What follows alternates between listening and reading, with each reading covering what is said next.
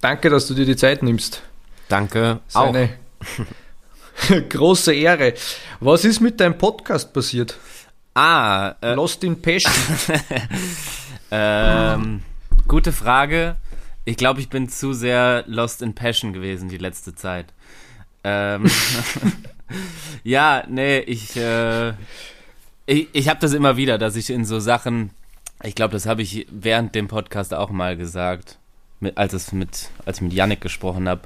Manchmal habe ich einfach Bock auf irgendwelche Sachen und dann verliere ich mich da drin und das will ich auch, aber manchmal verliere ich das auch ganz schnell wieder. ja, genau. Ich habe mir das tatsächlich sehr gerne angehört. Und Ach krass. Ja, und du hast ähm, einmal in einer Folge, ich glaube, das ist sogar eine der letzten Folgen, hast du ähm, über ohne Schoner fahren erzählt oder gesprochen. Ach echt? Und das hat mir echt zu denken gegeben. und ich habe dann durch dich angefangen, auch mit weniger Schoner zu fahren. Ach du Scheiße, an alle Zuhörer. Nicht zuhören. Na, tatsächlich habe ich, ich habe so einen uralten Brückenbrustprotektor und der hat den liebenswerten Namen Talisman und das Problem an diesem Talisman ist, dass wenn ich mir den anziehe, dass ich ja gern übertreiben anfange und irgendwie mir selber dann oftmals so eine Last auferlege, irgendwas zu machen, was halt, was ich als cool empfinde. Und das hat mich echt tatsächlich schon öfters ein bisschen in die Kacke geritten. Und krass. Wirklich, wie ich das von dir gehört habe, ähm, weil der Luca hat mir auch mal darauf aufmerksam gemacht, dass er weniger Protektion anzieht. Und ja. dann habe ich das jetzt von dir auch mal gehört. Und ich habe echt angefangen, wenn ich mich safe fühle, dass ich zumindest diesen Talisman ausziehe, weil ich dann automatisch, und das macht irgendwas in meinem Kopf, automatisch entspannter Radl fahre. Voll, voll. Man ist nicht mehr, also wenn man sich, ich glaube das auch, dass wenn man sich auf so eine Mission vorbereitet, ja, dann ist man auf die Mission vorbereitet. Und äh, ja, also ich, ich hatte das, ich weiß nicht, was du gehört hast und ich weiß gar nicht mehr genau, was ich gesagt habe, aber ähm, ich kenne das halt vom, vom Slopestyle und vom Dirtjump fahren, dass man sich immer komplett ready macht und äh, ready machen hieß nicht, dass man sich dehnt und wirklich körperlich aufwärmt, sondern einfach einpackt und die Knöchel zuschnürt und weiß ich nicht was, um sich ready zu machen, dass der Fuß alles aushalten kann und dann, keine Ahnung, hat man irgendwann direkt angefangen, in der Session irgendwelche Tricks zu machen, aber im Endeffekt, ähm, ja, genau, ohne Schoner konnte ich auch entspannter fahren und mehr so fahren, wie ich das gerne, gerne will. So, und da kommen wir jetzt zum ganz wichtigen Punkt. Wie würdest oder wie willst du gerne Radfahren? Weil für mich bist du, du und der Radl sind, das schaut aus wie, wie ein Ding irgendwie. Das schaut aus wie ein, ein Wesen, ein, wie wenn ihr verschmötzen tat. Mein Fahrrad ist das Schlimmste, was mir hätte passieren können. äh, ja, vielen, äh, vielen Dank. Ähm, das ist sehr schön zu hören von dir. Danke. Ähm, das ist eine besondere Ehre von dir zu hören. Habe ich dir auch schon mal gesagt. Äh, aber wie würde ich, wie will ich Rad fahren? Äh, ich habe keine Ahnung, Mann. So wie es in dem Moment Spaß macht. Also ich glaube, ich habe schon schon viel viel versucht mit dem Fahrrad so, viel viel ausprobiert und äh, ich will einfach immer genau das machen, was sich in dem Moment richtig anfühlt. Ja. Ja, aber es schaut schon so aus, als hättest du irgendwie zur, zur entweder ist das so passiert, dass das du zur Perfektion getrieben hast, oder du hast da sehr viel Gedanken drüber gemacht.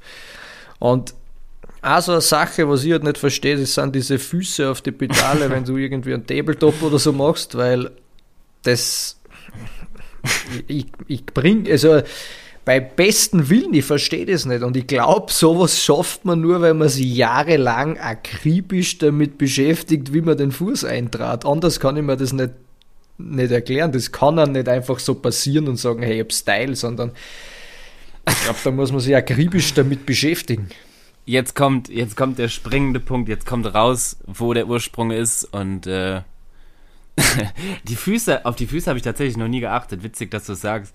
Ich habe, du hast das mal bei einem Clip von mir kommentiert und das fand ich auch so witzig, weil ich noch nie von jemandem gehört habe, dass meine, dass er meine Füße gut findet. Das habe ich wirklich noch nie gehört. und das war, äh, nee, also was für mich ein springender, ein entscheidender Punkt war, das war 2008 bei der Klassenfahrt nach Barcelona, also die Mountainbike Rider, das Magazin hatte, hatte so ähm, eine Klassenfahrt ins Leben gerufen und dann konnte man äh, mit der deutschen Dirtjump-Szene nach Barcelona in die Skateparks fahren. Und ähm, ich habe Teil von meiner Familie irgendwie zu Weihnachten dazu bekommen. Bisschen was irgendwie von meinem Führerschein-Sparbuchkonto. Und ja, auf jeden Fall bin ich dann dahin und ich hatte mir gerade frisch mein erstes äh, Dirtbike aufgebaut.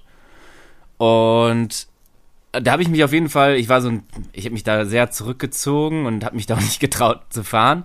Aber da war noch ein, ein anderer schüchterner, sympathischer Dude einfach, mit dem ich mich die ganze Zeit unterhalten habe und dann habe ich ihm irgendwie Bilder von mir gezeigt und äh, habe ihm ein Tabletop-Bild von mir damals gezeigt und ähm, dann hat er mich ähm, sehr gemobbt deswegen, weil er gesagt hat, äh, ach du Scheiße, was ist mit deinen Knien los? Und die Knie sind's. ja, genau. Okay. Es sind die Knie. Und ähm, meine Knie waren sehr, sehr weit, sehr weit auseinander. Da gibt es auch eine witzige Insta-Seite übrigens, äh, die sich da so ein bisschen, die das ein bisschen ins Lächerliche zieht. Weite, weite Knie. Äh, fällt mir aber der Name leider nicht ein. Aber egal, auf jeden Fall äh, hat mich das zwar gar nicht gestört, aber ich habe dank ihm erstmal darauf geachtet. Und da war, damals war ähm, Anton Wilms, der vom BMX kam, ähm, auch bei dem Trip dabei. Und der hatte später von diesem Trip ein Tabletop in a Bowl äh, als Cover auf der Mountainbike Rider. Und dem seine Knie, fuck, das war so, das war so schön anzuschauen, dass ich mir dachte, boah, geil, wenn man da irgendwie drauf achtet. Und nicht nur, also ich finde gar nicht, dass das geil ist, wenn die jetzt irgendwie besonders zusammen sind oder wenn die besonders akkurat sind, sondern äh, einfach, wenn man darauf achtet, so seinen Style damit zu finden, wenn du weißt, was ich meine. Jetzt zum Beispiel, da gibt es zum Beispiel, ich habe dann irgendwie über die Jahre da mehr drauf geachtet, zum Beispiel Andreo. Ein Andreo ist für mich komplett mega stylischer Fahrer, aber dem seine Knie sind zum Beispiel super weit auseinander und ja, der weiß einfach damit umzugehen irgendwie so. Also der, der macht das einfach geil und äh, ja, keine Ahnung. So habe ich zwar irgendwie nicht drauf geachtet, dass die auf eine bestimmte Art und Weise sind, aber sondern einfach so, wie sich's für mich gut anfühlt und ja. Trotzdem muss ich da jetzt nur mal einhaken.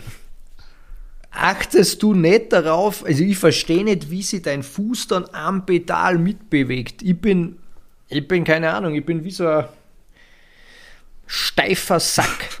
Wenn ich irgendwas mache, ich, ich, bin genau prädestiniert für diese Instagram-Seiten, was du gesagt hast. Ich kenne die zwar nicht, aber ich glaube, meine Sachen, was ich mache, sind, sind für das ausgelegt. Weil ich einfach, das ist ein steifer Brocken, das ist nicht so geschmeidig. Und ich habe immer geglaubt, das liegt an den Füßen und den Pedalen, weil du, also wenn dein Fuß so oben steht, drast ihn so ein und hängst irgendwie am Pedal oder sogar am Unterrohr an und das war einfach immer, das war das Erste, was mir aufgefallen äh, ist oder das Erste, was ich beobachtet habe, wie es geheißen hat, wir gehen mit dir filmen. Ich habe einen Clip gesehen, wo du da mit deinen Füßen irgendwas machst und mir gedacht, oha, oha. Ach krass, witzig. Ähm ja, witzig. Äh, nee, also die Füße sind sie nicht.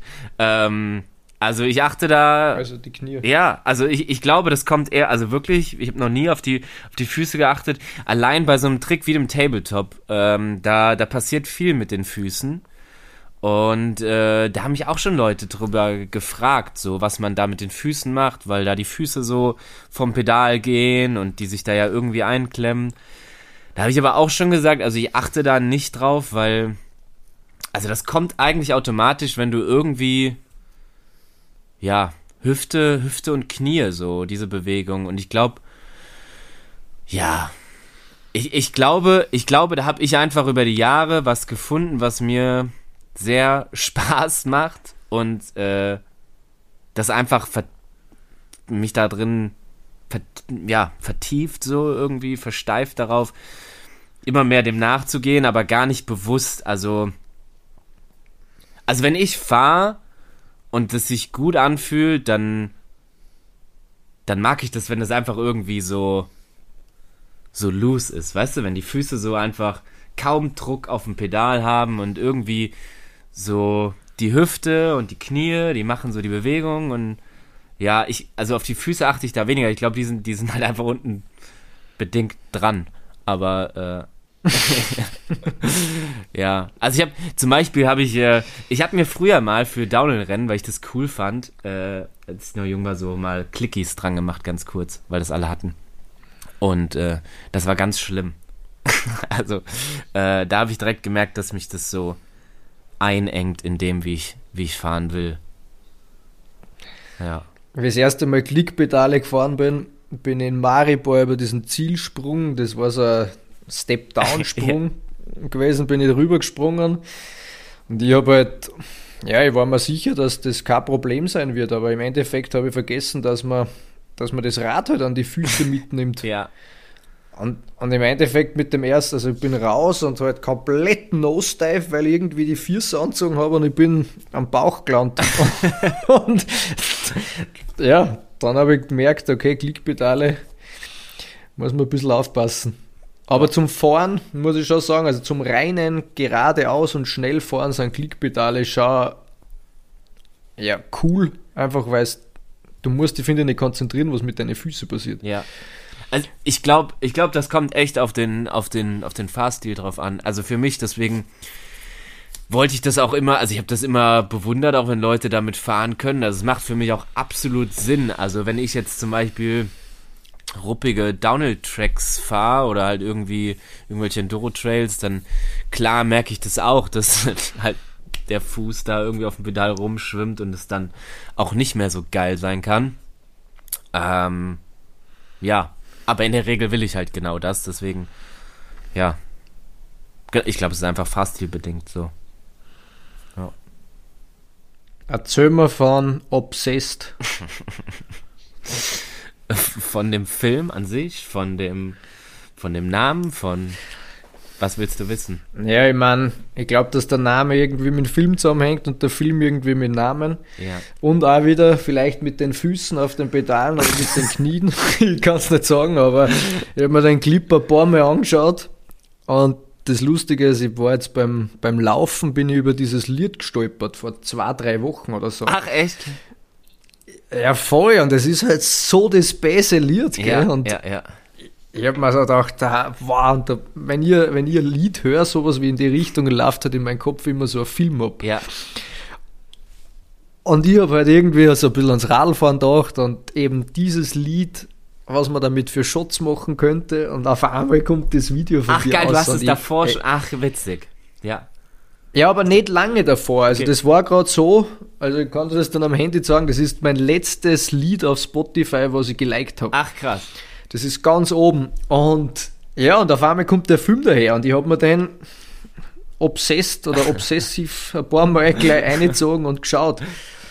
Und ich bin auf eine Sache gekommen, weil ich mir ich bin kritisiert worden, dass meine Recherche ein bisschen kacke ist, was es stimmt, weil ich war immer unvorbereitet. Heute, ich habe mir jetzt ein bisschen Gedanken gemacht über die und ich bin draufgekommen, dass das letzte Feature in dem Film so ein bisschen ein Signature Feature ist vielleicht ein wenig zu viel gesagt, aber du hast genau das gleiche Feature eigentlich oder ein ähnliches Feature in Isolation Tatsächlich. vor zwei Jahren gebaut. Tatsächlich, wow. Du hast deine Hausaufgaben gemacht. Da staunst du. da staune ich wirklich. Verdammt, ich weiß nicht, ob äh, du sowas auch von mir verlangt hättest, ob ich mal einen Podcast hätte hören sollen oder irgendwas, um auch zu wissen. Überhaupt nicht. Okay. Ähm, ja, okay, also wo fange ich an, darüber zu erzählen? Also das, ja, fangen wir beim Feature an. Genau, also ich äh, bin sehr also ich habe noch nie was mit BMX am Hut gehabt früher. Ich bin äh, aufgewachsen mit ja, den ersten New World Disorder, den ersten drei New World Disorder Filmen, die bei uns als VHS äh, hier lagen. Und äh, dann mit den alten Cranked Filmen und so weiter. Und ich war schon immer schon immer into Freeride oder damals vor allem. Und Wade Simmons war mein größtes Idol. Und ähm, bevor halt irgendwie Dirt Jump oder so so ein, so ein Ding wurde überhaupt. Und äh, irgendwann dadurch, dass ich irgendwann dann Dirtjump gefahren bin und so weiter, äh, bin ich dann halt auch auf, auf BMX gekommen und dann irgendwann später halt auch auf ja, die ganzen BMX Bowl-Fahrer, die ich halt, ja, wo ich gemerkt habe, krass, die kriegen es hin, so krass Fahrrad zu fahren, ohne dass das so offensichtlich krass ist. Weißt du, wie ich meine? Also jetzt kein, Voll. kein, keine Ahnung, kein Backflip, Triple Tail Whip oder weiß ich nicht was. Also klar, sowas gibt's auch natürlich, aber keine Ahnung. Allein dieses, allein diesen Pocket Air, so, also das, wie ich das Feature nachgebaut oder versucht habe, halt mit dem Mountainbike umzusetzen. So, wenn die Jungs in der Bowl irgendwie abziehen und an einem ganz anderen Punkt in der Bowl landen, wo du halt, also da ist ja gar keine, gar kein Anhaltspunkt, wo sie landen. Also ich, das ist für mich so krass zu sehen. Also das ist für mich, das mich fesselt das einfach. Und äh, ja, das ist für mich ja mega geil irgendwie. Und das äh, habe ich bei Isolation genau, da war das schon. Ja, da wollte ich das unbedingt schon schon umsetzen so, weil ich das geil fand, weil das was Technisches ist und irgendwie was mir einfach taugt und äh, einfach Spaß macht und genau, ja, und so, so wollte ich das jetzt auch wieder.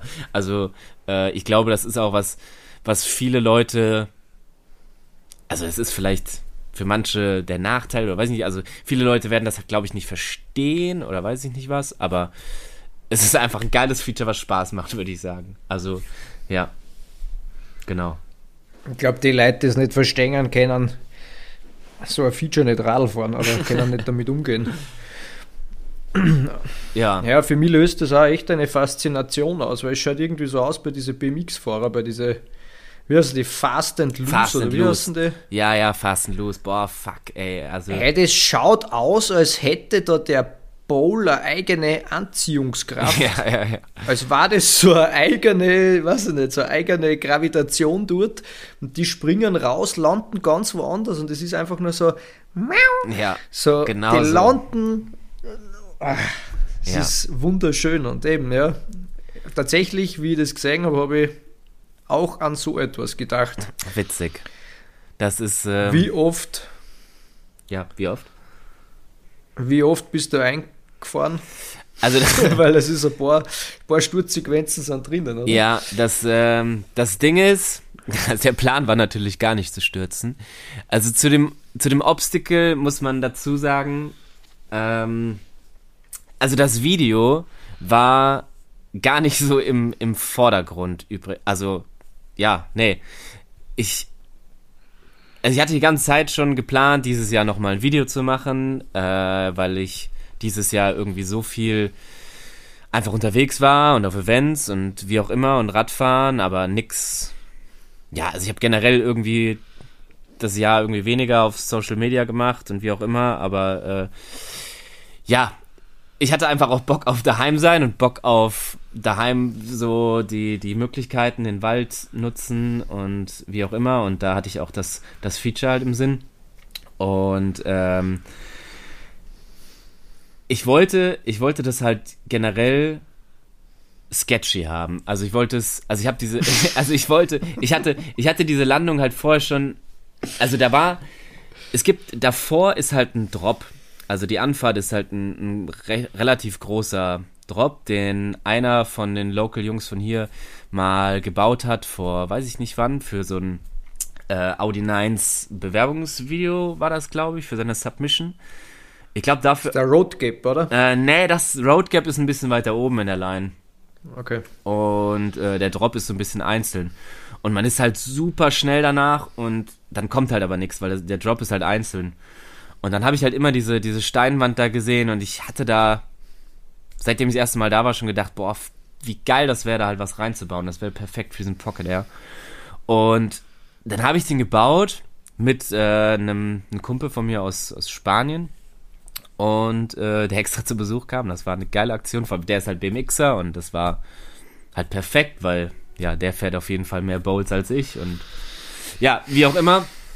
Ähm, die Landung war halt auf jeden Fall super sketch, weil es halt eine komplette Steinwand war und ich wusste von Anfang an, okay, das, das wird jetzt vielleicht kein krass hoher Air oder kein krass, ja, nicht super krass spektakulär vielleicht, aber halt irgendwie sketchy und einfach eine Herausforderung. Und deswegen wollte ich es eigentlich auch so bauen, dass halt kein Sturz passiert. Also der Plan war, dass das von Anfang an funktioniert und dann eher ein bisschen, dass ich ein bisschen Luft habe, um ja immer, immer ein bisschen höher zu gehen oder halt nicht. So, und dann haben wir den gebaut, haben wir den hingestellt und als wir den angefangen haben auszurichten, habe ich gemerkt, okay, das das wird nicht so viel Pocket, also nicht so viel versetzt, wie ich es gerne hätte. Wir müssen noch ein bisschen mehr wegdrehen. Haben wir dann gemacht. Ja, dann ist mir aber zu spät eigentlich aufgefallen, dass die Anfahrt immer beschissener dadurch wurde, weil halt ein Baum in der Anfahrt stand und man kam halt von dem Drop nicht mehr auf den Kicker drauf angefahren, ohne halt mit dem Lenker an diesen Baum zu kommen, so. Und dann musste ich also den habe ich schon ein paar Mal probiert und dann kamen halt auch die Stürze die ersten Male, weil dann musste ich es halt testen irgendwann. Und am Anfang bin ich gar nicht bis rüber gekommen. Also ich bin, ich musste halt abspringen und bin dann dieser Felskante dann so ein bisschen zerschellt. Ähm, ja, dann, dann habe ich einmal das Fahrrad, also weil ich dann unbedingt nochmal probieren wollte und dachte, ja gut, desto weiter ich oben abspringe, desto mehr komme ich auch nach hinten, also desto eher komme ich auch in die Landung und das habe ich dann auch probiert. Dann ja, musste ich aber auch nochmal abspringen. Dabei habe ich auch einen Rahmen leider opfern müssen. Wegen dieser blöden Steinkante. Äh, ja, bis ich dann auf die Idee kam, halt irgendwann so eine kleine, eine kleine, noch so, so ein paar Bretter links an die Seite dran zu schrauben, dass ich mehr, mehr ankarven kann irgendwie. Das hat schon mal viel gebracht, aber dann wurde der Baum halt wieder das Problem. Und dann musste ich die Anfahrt, dann habe ich so eine sketchy Anfahrt, so, als ich mehr einen Bogen anfahren konnte, einfach äh, gebaut. Und dann wurde es zwar besser, aber es war halt auf jeden Fall äh, nicht so entspannt wie gedacht. Und äh, ja, ich glaube, es waren vielleicht also es waren immer so ein, so ein Try and Error und, und immer wieder was verbessern und dann war es so, ja, nach drei Tagen hat es funktioniert. Wie lange hast du generell an dem Video gearbeitet? Ähm, das war eine, also das Video war eine relativ schnelle Nummer, würde ich jetzt einfach mal sagen. Also das war, das war auch der Plan von von Yannick und mir generell, dass äh, das irgendwie ja relativ schnell ist, also irgendwie relativ einfach und und auf die Schnelle. Und ich glaube, wir haben ja, also ohne die Bauphase, ich glaube, ich würde jetzt einfach mal sagen, zwei Wochen zwei Wochen und dann immer mal wieder gefilmt. Und das, ja, das Bauen war halt so, ich habe ähm, eine Woche am Stück, würde ich sagen, heavy gebaut. Mit Unterstützung von Matti und Finn. Auch an so ein, so ein jüngerer Dude, der äh, hier local ist. Äh, der Kleine, der war krass. Also wir hatten, wir hatten davor den Abend, also bevor wir angefangen haben zu bauen, das war äh, als Rampage lief und wir haben ähm, hier im, im Riding Rules Shop haben wir Rampage geguckt und Matti kam halt extra zum Bauen und äh, ja, der Dude hat halt irgendwie gefragt, was wir machen und ich habe dann da so erzählt und habe gesagt, ja, wir bauen und wie auch immer und der so, ja, kann ich helfen? Der ist, der ist 15 und ich so, ja klar, also wenn du motiviert bist. Ey, und dann hat der da am nächsten Tag, dann stand er da morgens auf der Matte und hat den ganzen Tag so hart auf den Stein eingedrecht. Also das war wirklich die körperlich asozialste Arbeit, die ich je gemacht habe. Also weil wir haben halt echt viel von diesem Schiefer abgetragen, ohne jemals was mit dem Stein gemacht zu haben. Und äh, ja, unsere Körper waren echt, taten echt an allen Stellen weh und der Dude hat einfach so da drauf rumgeknüppelt. Ja, genau. Und so ging das dann aber relativ schnell. Ja. ich schweife, ich merke schon, ich schweife viel zu sehr aus, glaube ich. Ich schweife viel zu sehr ab. Na, überhaupt nicht.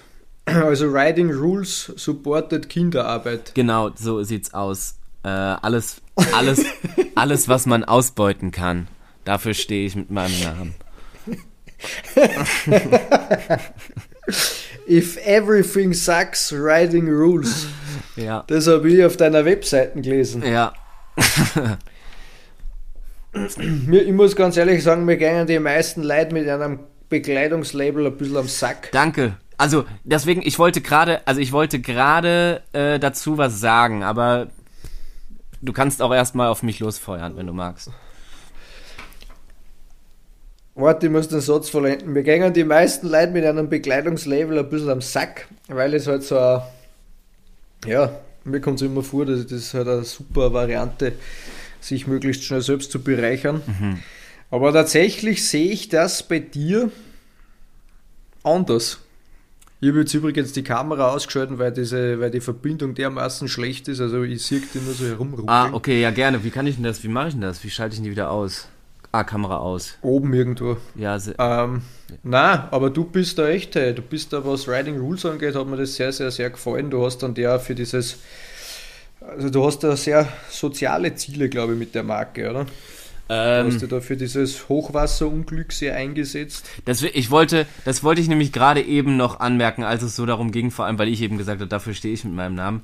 Also Riding Rules will ich, ähm, ich, ich, das soll absolut nicht, ich will da gar nicht dahinter, also ich will nicht damit unbedingt als der Mann hinter Riding Rules äh, in Verbindung gebracht werden und das, so sehe ich das auch gar nicht. Also mittlerweile äh, ist ja da auch meine Frau äh, sehr, sehr stark in, mit involviert und ich äh, sehe das auch nicht als Merchandise von mir und das war auch nie der Plan, Merchandise von mir zu sein und am Anfang, klar, ich habe irgendwie auf der Seite ein paar Bilder gehabt mit, äh, ja, wie ich, wie ich irgendwie die, wie die Kleidung trage oder was auch immer, aber äh, einfach weil es am einfachsten war und, äh, aber auch das ist ja mittlerweile eigentlich nicht mehr. Aber nee, genau, grundsätzlich war das auch nicht, war das auch nicht der Plan, sondern es kam, es kam eigentlich ja nur, weil ich damals, also Kleidung ist für mich was sehr individuelles und ich habe irgendwie, ja, ich, ich versuche immer nicht mehr Sponsoren zu haben, als ich, als ich brauche. Und äh, ich war, oder mein Plan war, sich erstmal so aufzustellen mit den Sponsoren, wie ich es hab und hatte. Und äh, nicht drüber nachgedacht, meine, meine Kleidung zu verkaufen. Und äh, habe dann einfach irgendwie T-Shirts selber gedruckt, drucken lassen, weil ich äh, jemanden hatte, den ich damals auch so ein bisschen supportet hat, wo ich, von dem ich so einen kleinen, kleinen Deal hatte, der mir immer Kleidung geschickt hat und wie auch immer. Und äh, von dem ich gesagt habe, okay, kannst du mir mal ein T-Shirt drucken? Und äh, habe dann diesen Teddybär, den ich äh, schon seit Jahren richtig schlecht tätowiert habe, äh, halt irgendwie gesagt, okay, Man muss, man muss für den Zuhörer sagen, das ist nicht irgendein Teddybär, sondern ein bisschen ein abgefuckter Teddybär, der, dem ein Auge fehlt, oder? Ein Pflaster Genau. oben hat, oder das Auge ist so runter. genau. Und ja, okay. Ja, und ja, ähm, deswegen, das, das wollte ich einfach draufpacken und das, also hätte ich gewollt, dass das ein Label wird, dann hätte ich mir, glaube ich, auch einen besseren Namen ausgedacht, außer Riding Rules. Ähm, das war für mich einfach ein, ein Slogan, so den ich im Kopf hatte in dem Moment, als ich dieses T-Shirt gemacht habe. Und das Witzige ist, das weiß ich noch, dass ich das das erste Mal anhatte, als ich zu, als ich mit dir filmen war. Äh, ich weiß nicht, ob Ich hab das gelbe Shirt noch. ja, ach witzig, ja. Genau, also es war genau das und äh, ich ich habe hab da einfach halt Riding Rules drauf gedruckt und ich weiß noch, der Frankie, der Frankie hatte mich hatte mich gefragt, ob äh, ob das mein Label ist oder so. Und habe ich gesagt, äh, ja, nee. und dann hatten mich Ja, nee. und dann hatten mich auch noch, dann hatten mich auch noch Leute gefragt, ob mich irgendwie, ob die T-Shirts kaufen können und wie auch immer. Und dann, und dann habe ich kurz danach eigentlich drüber nachgedacht, okay, ich mache einfach mal so ein paar, ja, eine Kleinserie und Verkauf an Leute, die da Bock drauf haben und die Bock, die sich irgendwie mit diesem Motto identifizieren können. Habe versucht, das so gut es geht aufzusehen, ohne dass das mein Merchandise ist. Und sobald ich aber gemerkt habe, klar, das, das wird's und das ist es, habe ich aber auch versucht, da was, ähm, ja, für, also was, ja, Gemeinnütziges für zu machen, nee, was zurückzugeben. Also ich habe dann, genau, zum Beispiel, zum Beispiel gespendet, hier und da. Also ich habe dann auch angefangen, so eine, so eine Produktreihe. Also man kann zum Beispiel ein T-Shirt bestellen, wo immer 50 Prozent, äh, ja, an, an die äh, Aktion Deutschland hilft gehen. An die gingen dann halt zum Beispiel an Hochwasseraktionen und so. Dann hatten wir, weiß ich nicht, alle Bestellungen in dem Zeitraum äh, ging das Geld an die und also der, also nicht nur der Gewinn, sondern der gesamte, der gesamte Umsatz. Also da ging es nie um nie um irgendwie Gewinn. Also ich habe immer versucht, dass es irgendwie so ja sich getragen hat oder wie auch immer und alles andere ging halt irgendwie ging halt wieder raus. Und äh, genauso haben wir jetzt zum Beispiel in diesem Jahr die, die Trails Tour hier. Das waren so ein paar Jungs, die haben hier die Dirt Jump Spots, ähm, Rhein-Main Trails Tour und die haben hier so, ein, so, eine, so eine Jam dann gemacht halt an, jedem an jedem der Spots. Und ich fand die Idee cool. Dann habe ich gesagt, hier habt ihr ein kleines Budget, wenn ihr wollt. Und also die haben halt nach, nach T-Shirts oder die, die wollten halt eh T-Shirts drucken und wie auch immer. Und ich habe denen halt dann äh, T-Shirts gekauft oder beziehungsweise drucken lassen und T-Shirts bezahlt und so und ja, hab denen halt eine gute Menge daran geschenkt, dass sie die auch noch verkaufen konnten und äh, ja, so hat jeder Spot dann auch noch am Ende ein bisschen Budget für sich gehabt und ja, also ich versuche irgendwie, hab immer versucht, da auch was zurückzugeben. Und das finde ich merkt man. Ah. Und das, Ähm, Nein, das finde ich, merkt man wirklich auch als, als Außenstehender, finde ich das, es wirkt wirklich so als, als, oder es kommt mir so vor, als wäre das eine gute Sache und als würdest du wirklich tatsächlich zurückgeben. der, Und da muss ich noch eine Sache zu sagen. Aber, ja, bitte. Also danke schon mal. Äh, das ist, äh, ist schön, dass das so ankommt, aber äh, ich will da auf jeden Fall, auf jeden Fall keinen, ja, wie auch immer, ähm, keine Lorbeeren für oder was auch immer. Na was? Aber egal, äh, da wollte ich gerade eben noch zu sagen, also was von Anfang an zum Beispiel auch ein Plan war, weil ich absolut, ich weiß gar nicht, ob man das hier schon sagen kann. Ja, doch, ich muss es aber, weil sich die Gelegenheit gerade anbietet. Ich weiß nicht, wann du das hochlädst, aber ist ja auch egal.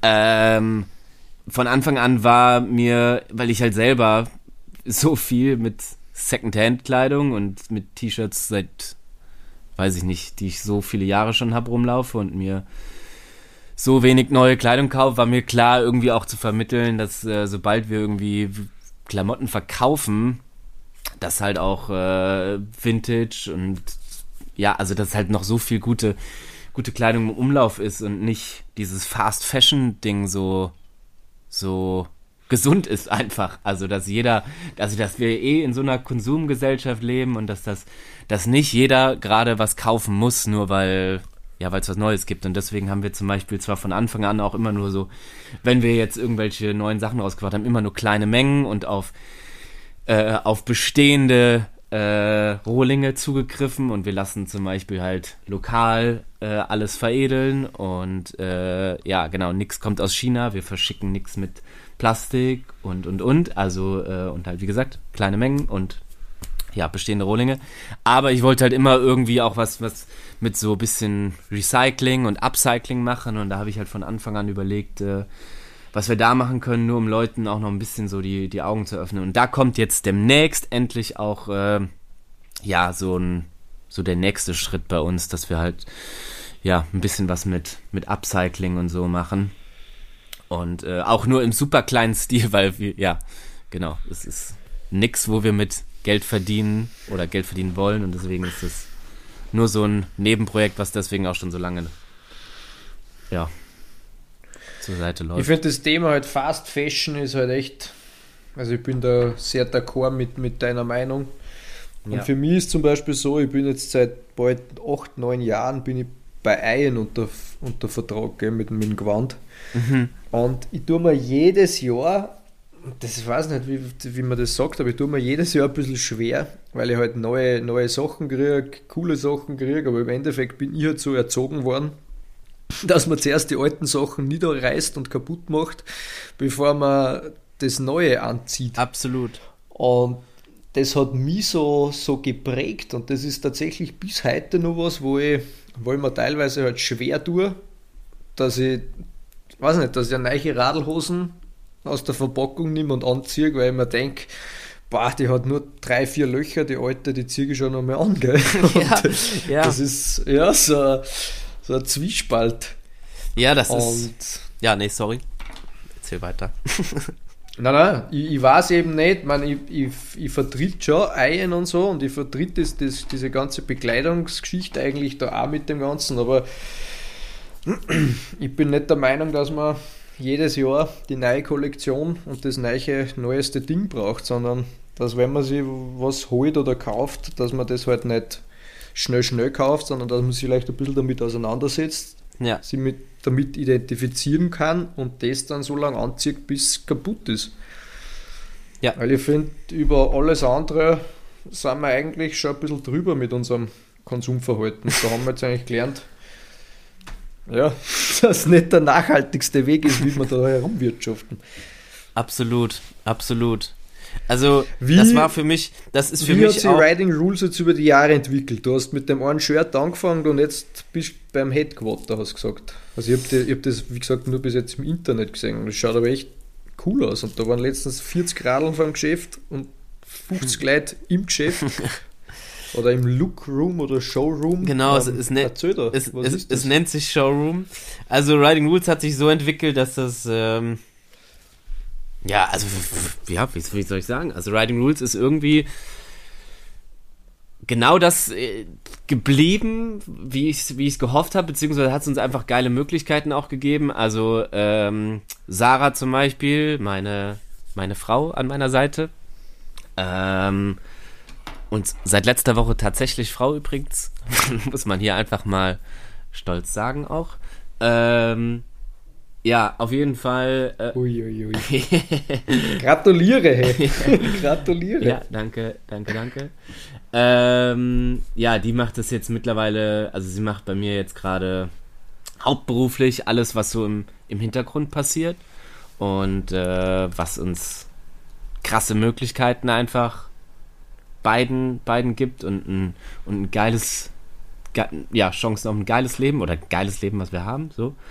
Ähm, naja, und auf jeden Fall ähm, hat sie sich schon ein bisschen länger um den, um den Online-Shop und so weiter viel gekümmert und ähm, ja, wir haben da, also das Ganze ist dann einfach ein bisschen, bisschen gewachsen. Jetzt nicht, nicht Riesenzahlen oder was auch immer, aber trotzdem mussten wir das relativ schnell dann auch auslagern, haben wir gemerkt, weil wir ja auch dann äh, Nachwuchs geplant haben und hier vorher lief alles, also ich habe hier ein paar, die paar Shirts und so weiter habe ich halt hier aus dem aus dem äh, aus dem Abstellraum verkauft. So und der musste halt irgendwie. Hast das du selber oder habt das ihr selber verschickt? Ja, ja, genau. Also wir haben, ja, wie kann man sich das vorstellen? Also ja, ganz klein, ganz klassisch angefangen halt äh, mit ja dass man, dass man Shopify, mit Shopify haben wir angefangen, Online-Shop zu erstellen und äh, jeder konnte es bestellen und dann ist man halt einfach, wenn bestellt wurde, am Anfang ist man noch bei jeder Bestellung dann halt direkt zur Post gerannt so. Und äh, das habe ich am Anfang noch selbst gemacht, dann irgendwann fiel wir beide, dann ja, irgendwann ich dann halt glücklicherweise äh, gar nicht mehr so. Und ähm, naja, auf jeden Fall haben wir das halt dann irgendwann auslagern müssen, weil es immer mehr wurde. Und dann haben wir nach einem Lagerraum geguckt.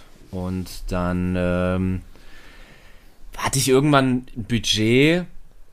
Und also bei mir, ja, wie soll ich sagen? Also bei mir, das, das verschwimmt so alles ein bisschen, weil ähm, ja, ich, ich meine, ich bin, ich brauche ich brauch nicht viel zum Leben so.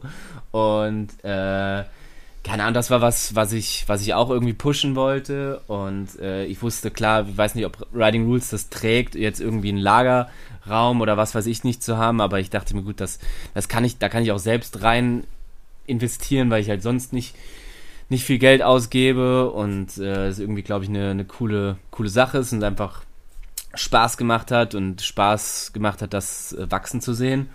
Und äh, dann haben wir halt geguckt und ich dachte erst an halt einfach irgendwie eine, eine Halle oder was auch immer. Und dann haben wir aber hier in der Fußgängerzone gesehen, dass hier halt Läden frei sind und dass da keiner reingeht. Und äh, ja, haben wir einfach mal angefragt. Und das war witzigerweise günstiger als erwartet und halt genau im, im Budget und da dachte ich mir, wie geil, was das für Möglichkeiten geben könnte, wenn man jetzt einen Laden draus macht. Also irgendwie, wenn, dachte ich mir, wenn wir jetzt so eventweise aufmachen oder wenn, keine Ahnung, also ich wusste noch gar nicht genau, was es genau wird, aber dachte einfach, es könnte geile Möglichkeiten geben. Und ähm, ja, jetzt haben wir, jetzt haben wir seit April haben wir diesen, diesen, ich weiß gar nicht, ob es März, April, irgendwie so um den Dreh. Seit Anfang des Jahres haben wir jetzt diesen Laden.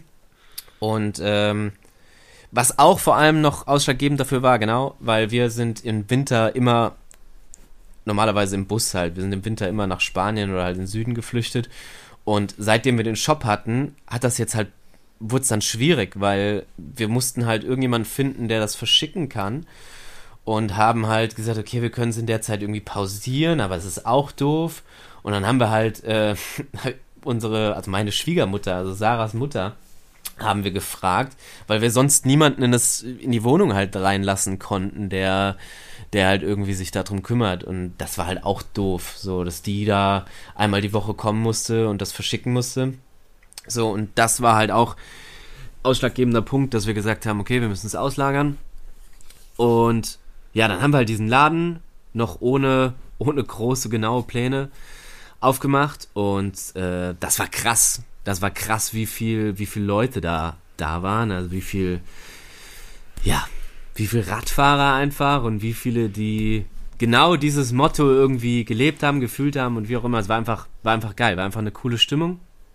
Und äh, da waren wir selber von geflasht. Und ja, seither hatten wir jetzt. Hättest du das? Was hätte ich? Entschuldigung. Nee. Nein, nein, bitte. Äh, ich, also seither ähm, hatten wir jetzt dreimal auf, muss man dazu sagen. äh, ja, also wir, wir haben dann gemerkt, okay, also es macht keinen Sinn, das, das ähm, ja, dauerhaft aufzuhaben, den Laden, weil das rechnet sich nicht und es ist einfach nur, nur mehr Lager als alles andere. Und äh, ja, nee, kurz an der Stelle, was wolltest du sagen, bevor ich jetzt hier komplett das nächste Thema? Nein, ich hätte mal, ich, ich finde das sau interessant und eigentlich echt eine schöne, eine schöne Entstehungsgeschichte. Aber ich wollte fragen, hast du das je gedacht, dass es so weit kommt mit dem Ganzen? Nee, absolut nicht. Und das äh, kann ich auch jetzt noch gar nicht glauben. das ist das Witzige. Also, für mich ist das auch so. Ja. Ich, ich weiß es gar nicht. Ich war, ich war letzte Woche war ich noch mal im Laden und dann. Da hat Sarah irgendwas. Sarah hatte noch irgendwie gesagt, so. Ist ja eigentlich klar, dass wir, dass wir einen Laden haben, dass du einen Laden hast. Und ich habe gesagt, nee, ich habe damit ja eh so wenig zu tun. Äh, und dann war ich drin und das war es auch nochmal so ein krasser Moment. Ähm, aber ja, nee, also hätte ich nie gedacht, hätte ich aber auch nie unbedingt gewollt und vor allem auch für, für mich nicht, sondern es war einfach, es hat sich einfach so ergeben für die, für die Möglichkeiten, die man, die man nutzen kann, so und jetzt mittlerweile, wie gesagt, wir haben halt nur dreimal so aufgehabt als, drei oder viermal als, ja, offiziellen offen, offenen Tag aber wir haben jetzt mittlerweile eine Aushilfe, äh, die Mona, die äh, sich um ja, den Versand kümmert. Das macht jetzt mittlerweile halt keiner mehr von uns, beziehungsweise Sarah hier und da. Aber jetzt haben wir halt eine Aushilfe, die zweimal die Woche im Laden ist. Das ist halt super cool. Und äh, aber was viel cooler ist, ist eigentlich, dass der Laden jetzt ja vor allem in den letzten Wochen, seitdem ich so viel viel daheim bin, ähm, irgendwie so der, der Place to be hier wurde, also wo, wir nach dem Radfahren abgehangen haben. Also jetzt zum Beispiel Obsessed, das war vor drei Wochen oder so, halt schon, schon fertig und dann haben wir, habe ich hier die Leute gefragt, ähm, ja, jeder, der hier sonst so mit Rad fährt, also wir können hier mit der, mit der Bahn immer wieder hochfahren. Das ist halt das Geile, also die, der Zug, wir haben hier die, die, äh, ich will nicht zu viel Werbung für machen, weil hier nur begrenzt die Möglichkeiten sind und das Ganze ist auch nicht so legal. Aber äh, auf jeden Fall äh, kamen wir hier mit dem Zug, was der, was die steilste Bahn, ich glaube Deutschlands oder vielleicht sogar europaweit, da bin ich mir nicht sicher, aber die steilste Bahn, die auf äh, Schienen fährt. Also nicht mit Zahnrädern. Okay, aber jetzt jeder, der jetzt googelt, weiß ganz genau dann, wo das ist. Jeder, es weiß eh jeder, wo der Writing Roots Shop ist und eh, wo ich herkomme, aber äh, ist ja auch egal. Ne, aber wir können auf jeden Fall mit der, wir fahren mit der Bahn halt hier hoch und dann fahren wir die Trails wieder runter und so können wir halt immer unsere Runden machen, das ist ganz geil. Und auf jeden Fall habe ich dann halt irgendwie ein paar Leute gefragt, mit denen ich irgendwie in den letzten Wochen da viel gefahren bin, die auch bei dem Video mal hier und da halt mit mir als wir gedreht haben, eine Session gefahren sind oder gebaut haben mal oder was auch immer. Und das Geile war, der, über den Tag über wurde der, wurde der Zug immer voller, so bis halt Anschlag. Und äh, ja, und dann habe ich irgendwann gemerkt, weil Yannick war, ist halt mitgefahren und Yannick war ja, ich habe dem gesagt, ich lade ein paar Leute ein, vielleicht, die das, die Videopremiere mit uns machen und sich das angucken. Und ich glaube, der dachte auch an fünf, sechs Leute oder so. Und auf einmal war der ganze Zug voll und ich sag zu ihm auf einmal so, ey, übrigens, der ganze Zug hier sind die Leute, denen ich geschrieben habe. So, also, äh, ja, und das war ganz geil. Und dann, ja, kam, sind alle abends mit in den Laden direkt nach der Session und dann waren wir halt irgendwie, keine Ahnung, 30 Leute oder so. Und äh, ja, haben dann da halt das Video geguckt und danach halt viel wichtiger New World Disorder und Co. Und äh, Kinderpunsch getrunken und so ist das irgendwie, also jetzt gerade übrigens, warte mal, wie viel Uhr haben wir? Ja, äh, ich muss gerade auch, auf die Uhr gucken, weil nachher um 8 zum Beispiel haben wir direkt wieder äh, eine Verabredung, um hier 50 to 1 den Film zu gucken. Und äh, ja, also eigentlich ist es mittlerweile einfach Writing Rules. also ja, ein paar Leute, die, die da abhängen. Genau. Ich finde es super, weil im Endeffekt ist deine Profikarriere so entstanden. Ja. Deine Firma ist so entstanden. Eigentlich hast du nie, nie das vorgehabt, oder? Das ist da immer passiert. ja, ja, ja, tatsächlich schon. Aber das, das klingt jetzt, das klingt fast, als wenn ich, ähm, als wenn ich nie was dafür gemacht hätte oder als wenn ich nicht. Ich, also ich habe echt. Äh, Ne, ich habe, sagen wir so, ich habe immer im, im Sumpf gestrampelt irgendwie. Ich habe viel, ich habe mir echt viel den Arsch aufgerissen, aber ich habe nie, oder ich habe mich viel zu sehr in der Vergangenheit, ne, viel zu wenig in der Vergangenheit darauf konzentriert, einfach das zu machen, was, was mir Spaß macht. Und ähm, das hat mir in den letzten Jahren aber das, die besten Möglichkeiten gebracht. Genau. Wahnsinn. Wahnsinn, das ist echt so schön zum Hören und ich erkenne da halt mit deiner, also mit dieser Einstellung halt ein paar Parallelen zu mir selber, weil mhm. ich weiß nicht, das große Ganze kann man, kann man sich eh nicht immer ausmalen und im besten Fall passiert es einfach durch das, dass man was macht, was einem Freude bringt. Voll. Vor allem, ja, ich, ich hätte halt auch, also da muss ich auch nochmal äh, Shoutout an dieser Stelle an hier Sarah, die, die mir so gezeigt hat, da, also ich hätte vor ein paar Jahren noch nie im Leben das, das Selbstvertrauen, Selbstbewusstsein, ja, nee, vor allem Selbstvertrauen halt gehabt, äh, ja, das zu machen, auf was ich Lust habe und von mir, von mir selbst abhängig zu sein, so und ähm, ja, also deswegen umso eher bin ich bin ich happy, dass es gerade so funktioniert, wie es funktioniert und äh, ja, genau. Du hast das vorher schon erwähnt und ich habe es schon eine Zeit vorher erfahren. Du bekommst, also ein neues Schaf wird geboren. ein neues Schaf, ein neues Familienmitglied der Schipas. genau. Wird geboren, ja. ja. Und jetzt habe ich da echt eine spezielle Frage dazu. Ja.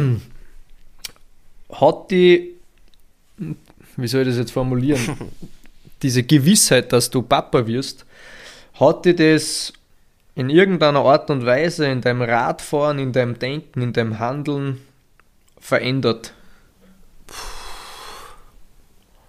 Oder hat es einen Druck ausgelöst oder vielleicht so ein FOMO, dass man was verpasst? Weil das ist eine gute Frage. Ich weiß nicht. Das ist eine gute Frage. Also eine Angst hat also auf jeden Fall ist da Angst dabei. So, also man das ist eine riesen Ungewissheit, ne? Also man weiß nicht, was einen erwartet, das ist ein krasser Schritt so, das ist viele können darüber erzählen, aber im Endeffekt hat doch jeder so sein sein sein sein eigenes Leben so und äh, muss seine eigene Erfahrung äh, finden haben, wie auch immer.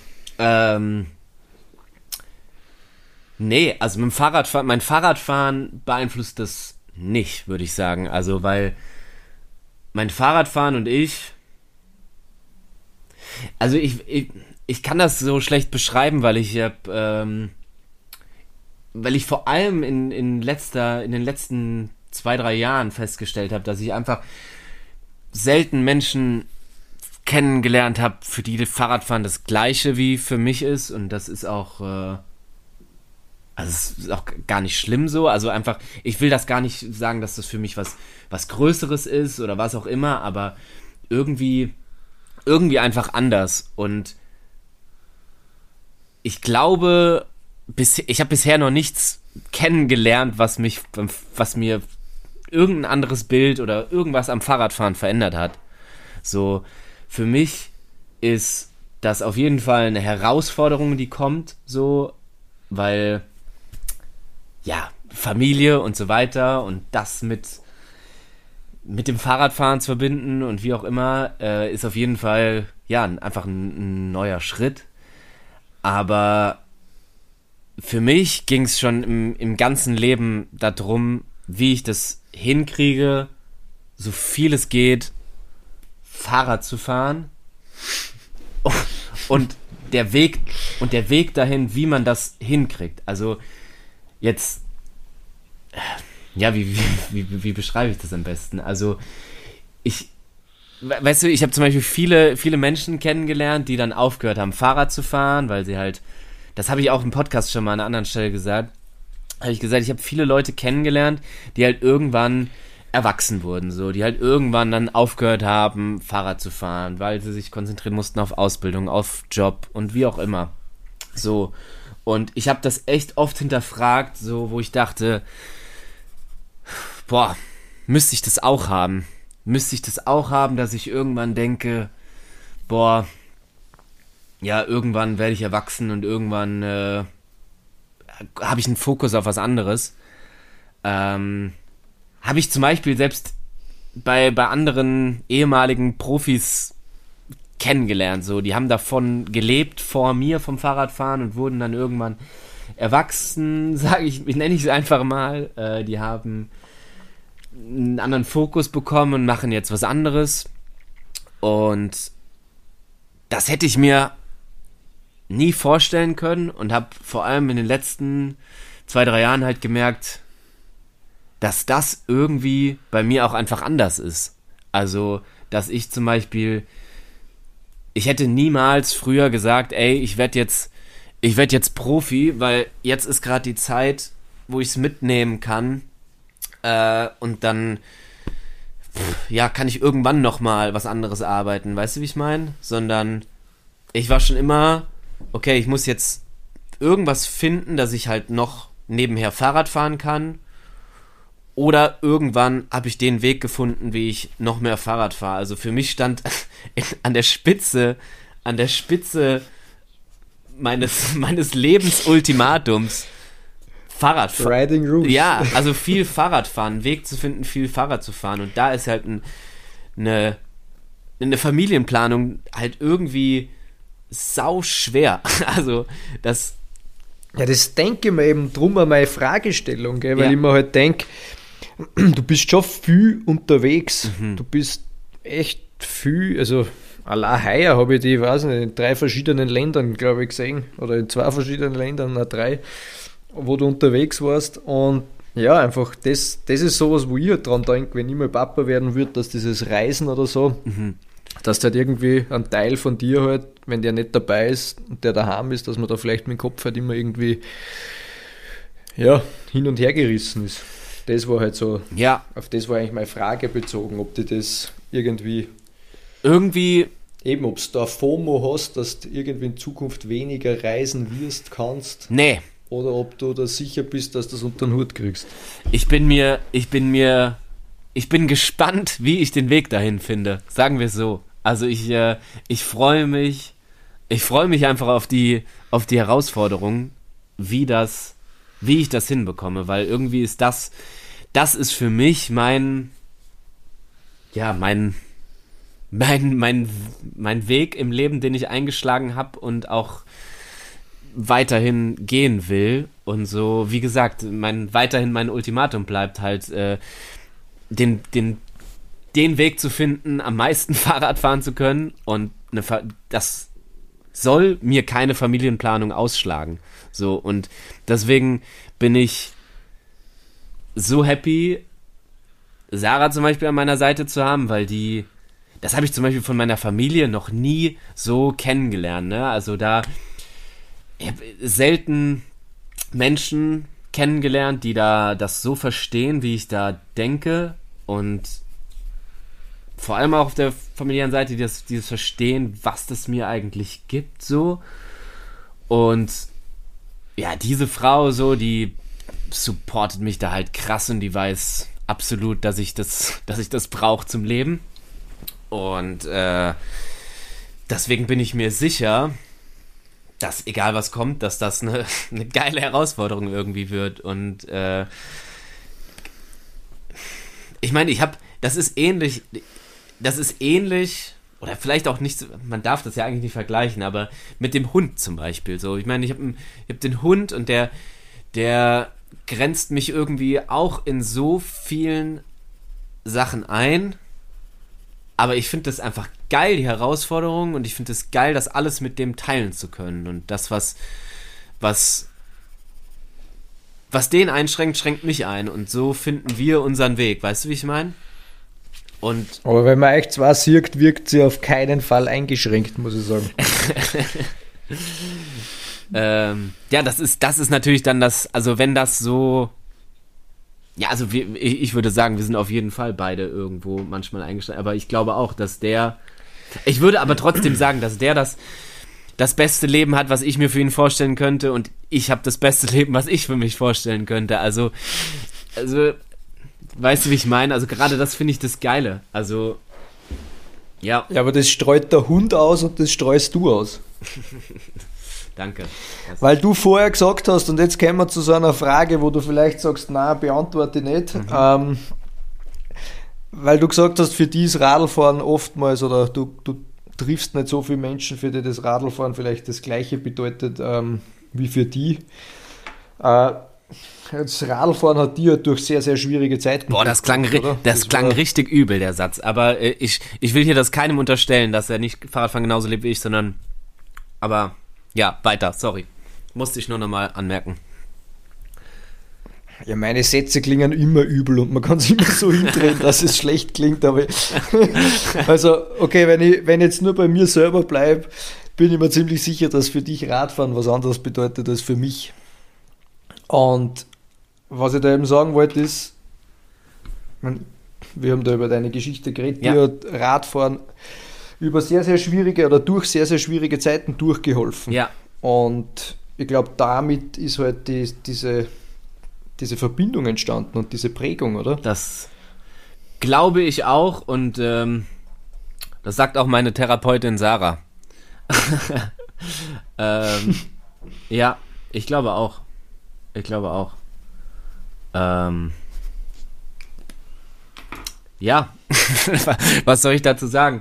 Äh, also, das war, witzigerweise war das auch mit so der Grund, warum ich den Podcast damals äh, ins Leben gerufen habe.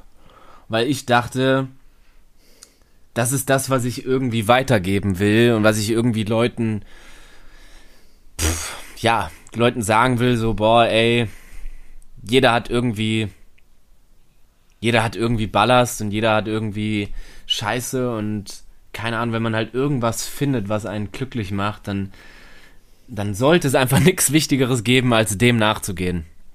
So, weil das Leben einfach viel zu kurz für, für alles andere ist.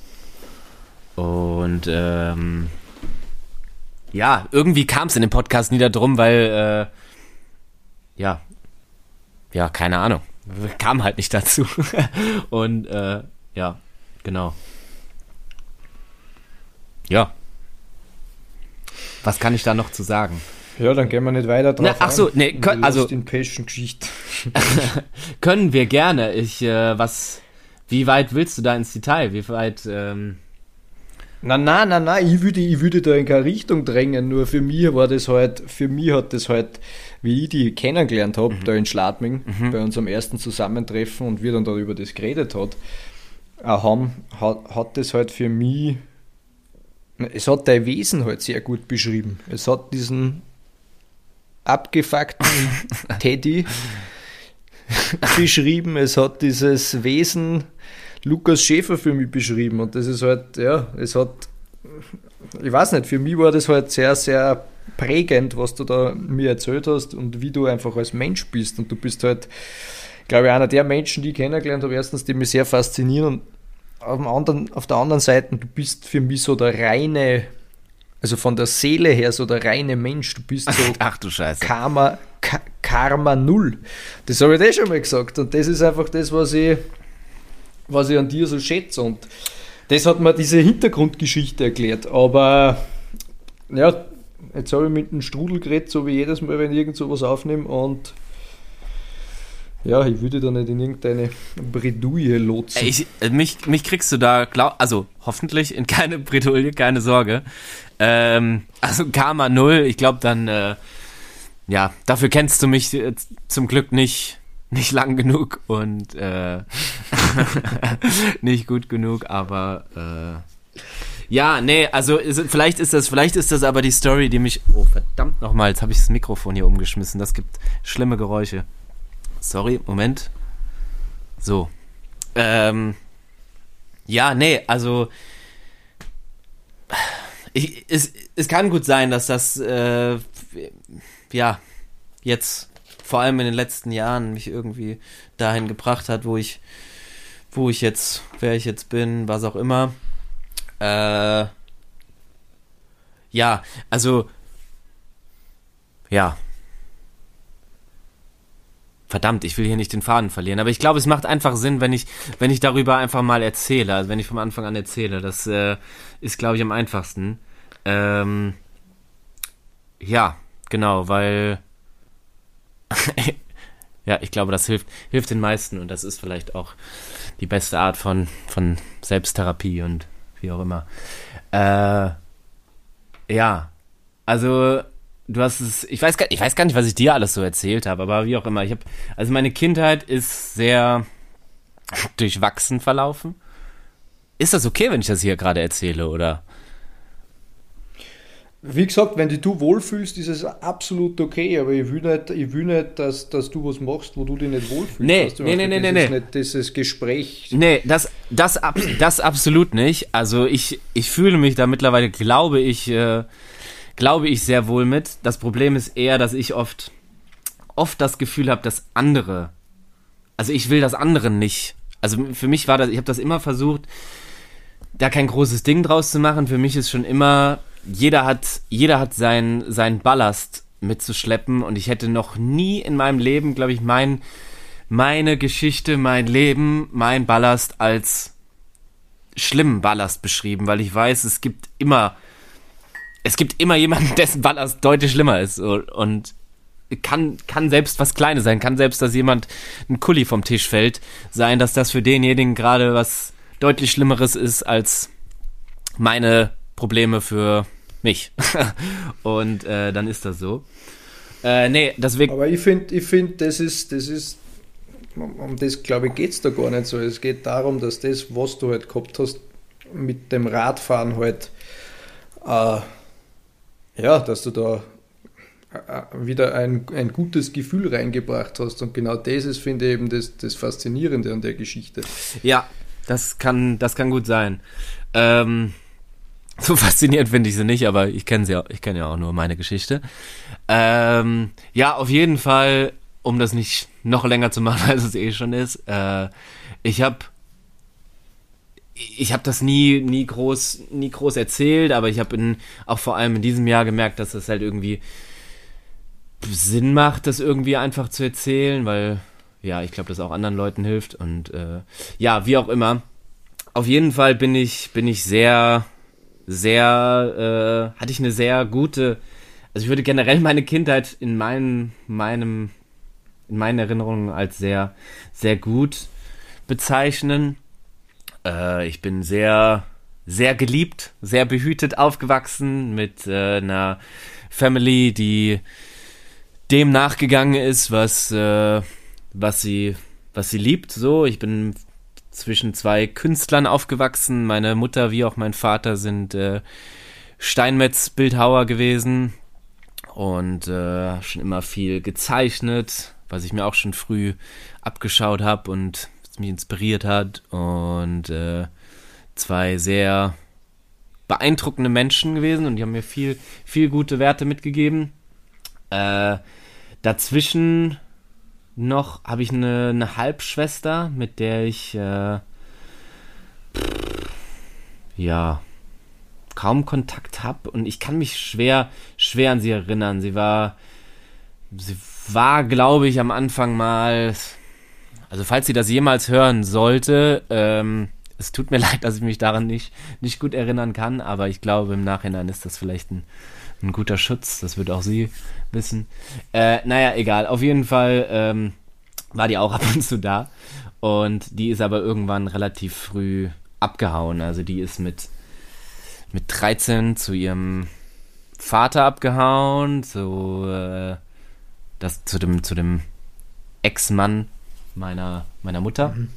So, äh, und dann habe ich von der nichts mehr gehört für, ich glaube, sechs, sieben Jahre oder so. Die war einfach verschollen und wollte nichts mehr mit unserer Familie zu tun haben. Ich habe das auf jeden Fall nicht wirklich verstanden, aber das ist auch, äh, ja, da hole ich, glaube ich, zu weit aus. Egal, aber auf jeden Fall war schon immer irgendwo so, so, ein, so ein Knick bei uns da drin.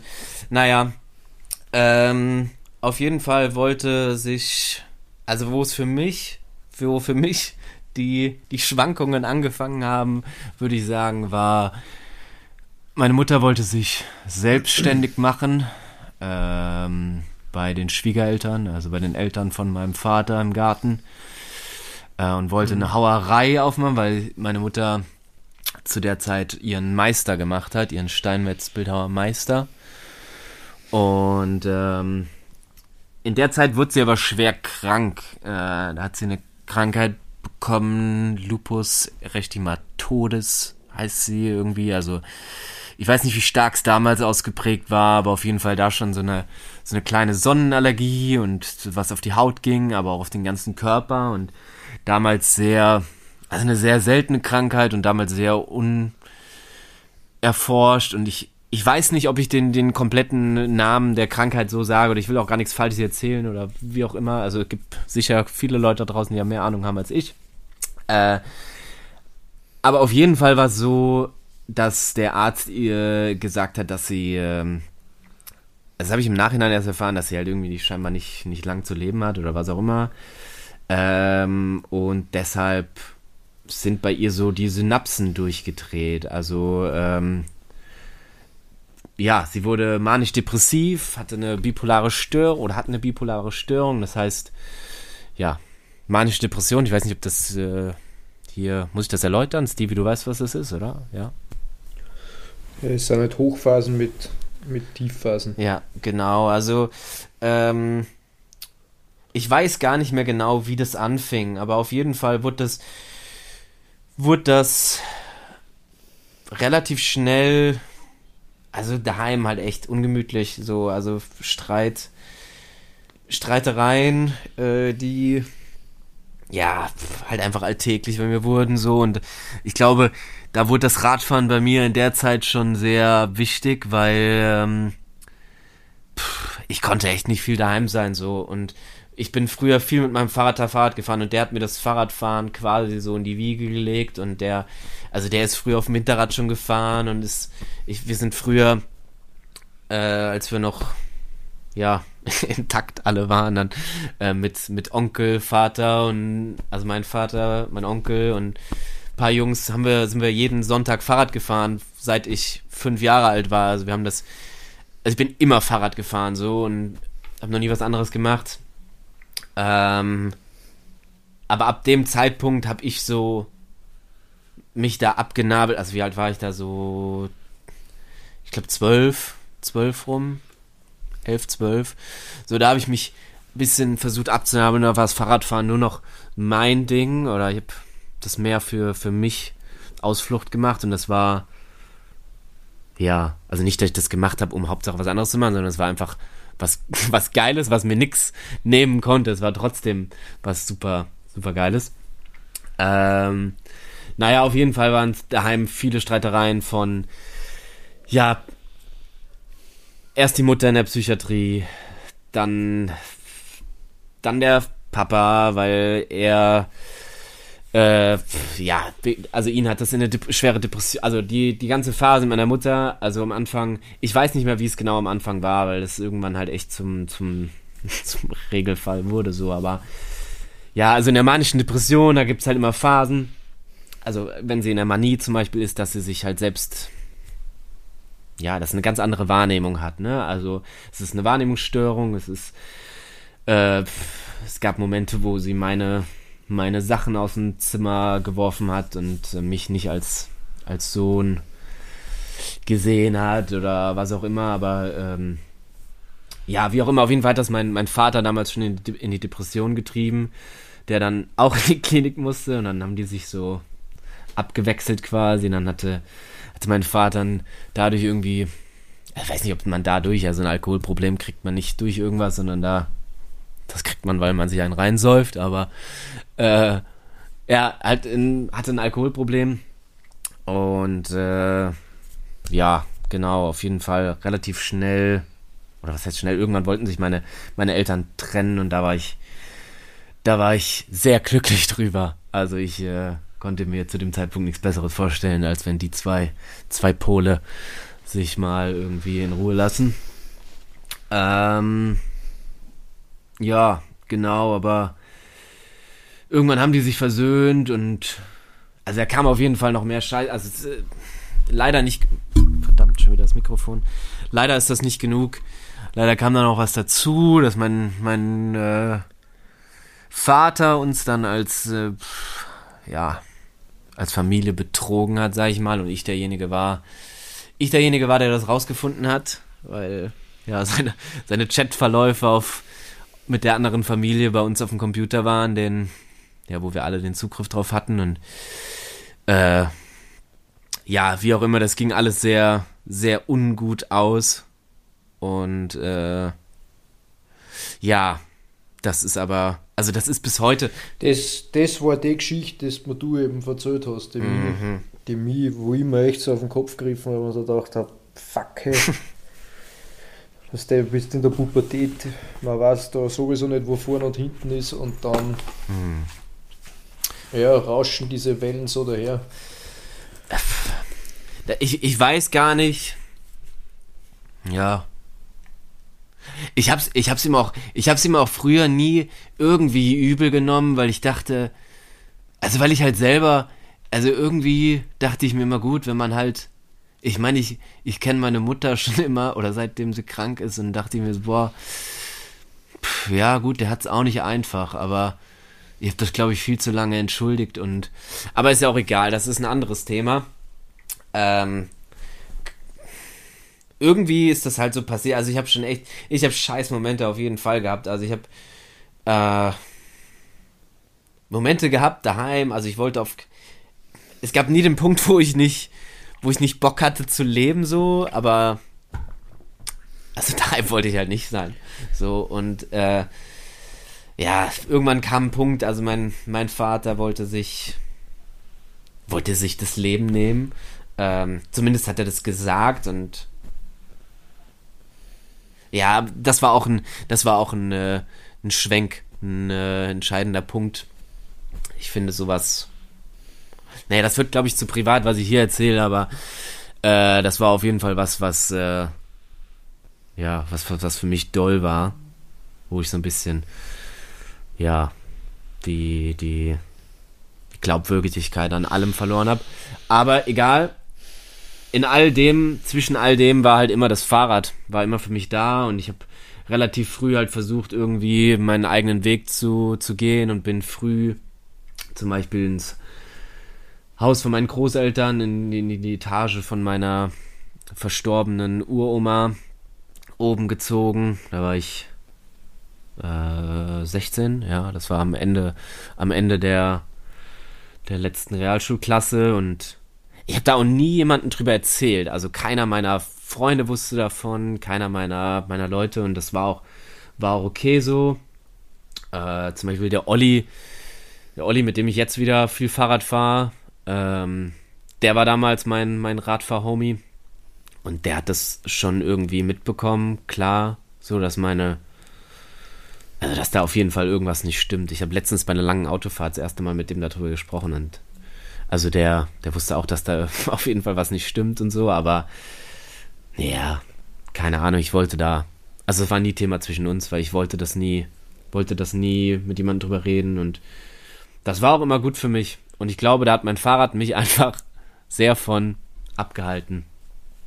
Ja, und äh, ja, bis heute, bis heute ist es so, dass äh, meine Mutter, also meine Mutter lebt, dass das äh, die Krankheit sie so schnell umbringt, das ist auf jeden Fall äh, nicht eingetreten oder beziehungsweise ist, weiß man mittlerweile, dass es äh, zu handeln ist, scheinbar oder ja, Fehldiagnose oder was auch immer. Bei ihr ist auf jeden Fall der, das Fass scheinbar übergelaufen, weil ihr Papa ist halt, als sie 13 war, gestorben. Also ich glaube, die hatte gen generell schon vorher genug emotionalen Ballast, um da bei Sinnen zu bleiben.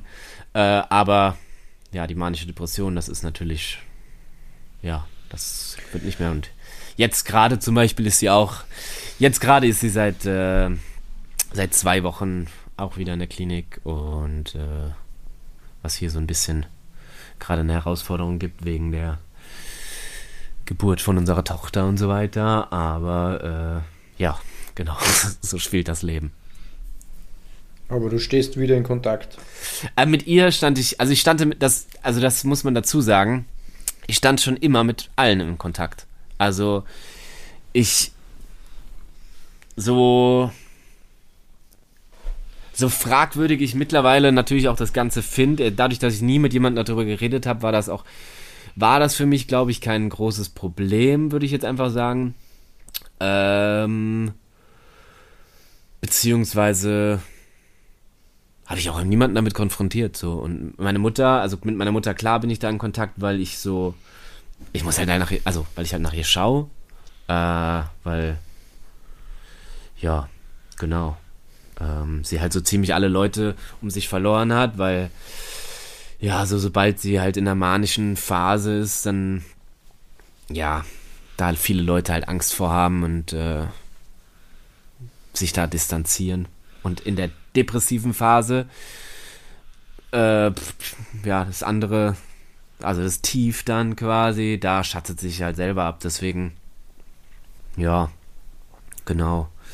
Äh, ist sie halt überwiegend allein und da, da gucke ich auf jeden Fall noch mit meinem Vater. Da, da habe ich dann halt, äh, mit dem habe ich auf jeden Fall Kontakt und mit dem habe ich das Ganze noch nie, wir haben da noch nie drüber, also ich hatte schon oft, ich habe schon oft angefangen mal einen Zettel zu schreiben, einen Brief zu schreiben oder halt irgendwie das Ganze, wo ich dachte, ich, ich konfrontiere ihn so oder ich, ich muss da Sachen klären. Ich glaube, dann bin ich lieber Fahrrad gefahren, aber nee, keine Ahnung. Also ich äh, irgendwie irgendwie wurde das nie und äh, ja, ich bin ja in Kontakt. So, so, so tragisch diese Geschichte ist, so auf der anderen Seite eben so schön finde ich, weil du eben durch diese zwei Räder wirklich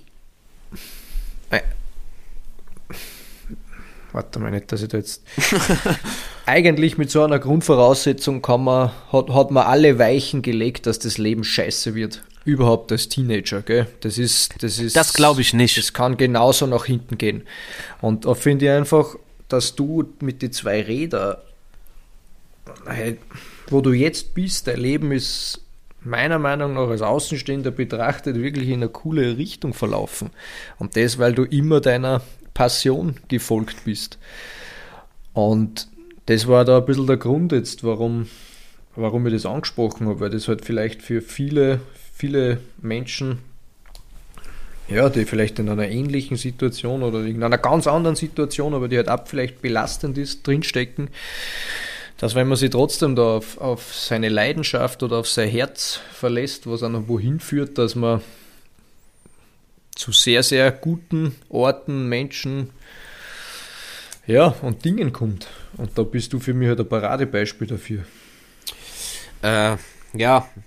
Ja, danke, dass du es angesprochen hast, auf jeden Fall. Also das war, das ist ein, ein, ein Stein, der irgendwie vom Herzen, also ich weiß es nicht, ist es ein Stein, der vom Herzen fällt? Ich weiß es nicht. Es ist, äh, ich, ich habe dieses Jahr oder, also du warst einer der, der ersten Leute, denen ich es auch erzählt habe, einfach weil du als sehr, ja, wie, wie soll ich dich beschreiben? Du schienst einfach schnell als ein Mensch, der, der da Verständnis für hat und äh, auch Interesse zeigt, so. Äh, aber vor allem in diesem Jahr, glaube ich, war das erste Mal, dass ich das im größeren Rahmen so erzählt habe. Und ähm, Sarah hat, Sarah hat dieses Jahr gesagt, äh, immer wieder, wenn ich gesagt habe, boah, ich habe es noch immer erzählt, weil sie so geil, du bist ja richtig auf Tour äh, damit gerade. Und ja, ich glaube, das, ich glaube, das ist gut oder es ist einfach wichtig, das zu teilen. Einfach weil, weil man halt nicht alleine ist. Also, wie gesagt, ich wollte nie. Also ich sehe das nicht so, dass ich, dass ich äh, ja irgendwie schlechte Voraussetzungen hatte, wie du gerade eben gesagt hast oder sonst was, sondern also ich habe schon immer gedacht, also es gibt auf jeden Fall Leute, die es wesentlich beschissener haben. Das gibt's immer. Ähm, aber es kann auch einfach echt sein, also das weiß ich ja nie, aber kann sein, dass das Fahrradfahren mir da äh, genau das halt irgendwie dieses Positive gegeben hat und äh, ja, das ist auf jeden Fall bis heute so. Also Fahrradfahren ist einfach das Beste, was ich mir vorstellen kann. So. Ähm, das hat mich, das hat mich äh, leider zu einem absoluten Narzissten gemacht. Aber Wieso Narzisst? das, weil du aufs Radl fahren, weil du dermaßen spitz aufs Radl fahren bist.